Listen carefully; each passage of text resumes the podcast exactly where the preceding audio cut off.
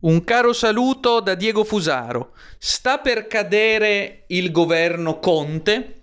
È una domanda che in molti si pongono in questi giorni.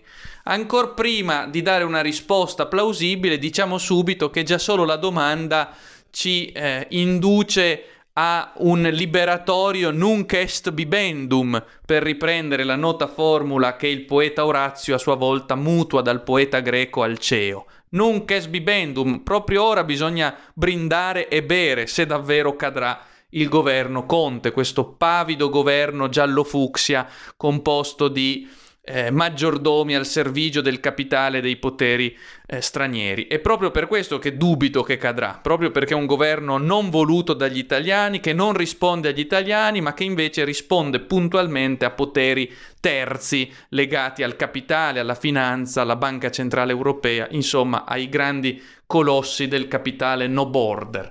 Proprio per questo dubito che cadrà. Eppure sembra da più parti che si affacci l'ipotesi di una caduta di questo indecoroso governo giallo-fucsia che nasce sulle ceneri del precedente glorioso governo giallo-verde, che fu un governo unico nel suo genere, lo ricordo, populista, sovranista, anti-Unione Europea, che proprio per questo non poteva che essere inviso ai signori del capitale, ai mercati, alle borse scalpitanti e a tutti i membri della classe no border dei padroni del capitale. Ebbene, eh, se cadrà il governo Conte potrà cadere, ci dicono, sul tema del MES. Se è vero che il Movimento 5 Stelle sembra restio ad accettare il MES, non fosse altro che per il fatto che in passato ne ha fatto il fulcro di molte sue battaglie. Vero è anche, tuttavia, che il Movimento 5 Stelle è per sua essenza un movimento fluido e metamorfico, che oggi sostiene A e domani sostiene meno A che oggi sostiene B e che domani sostiene meno B, cioè di fatto è pronto a sostenere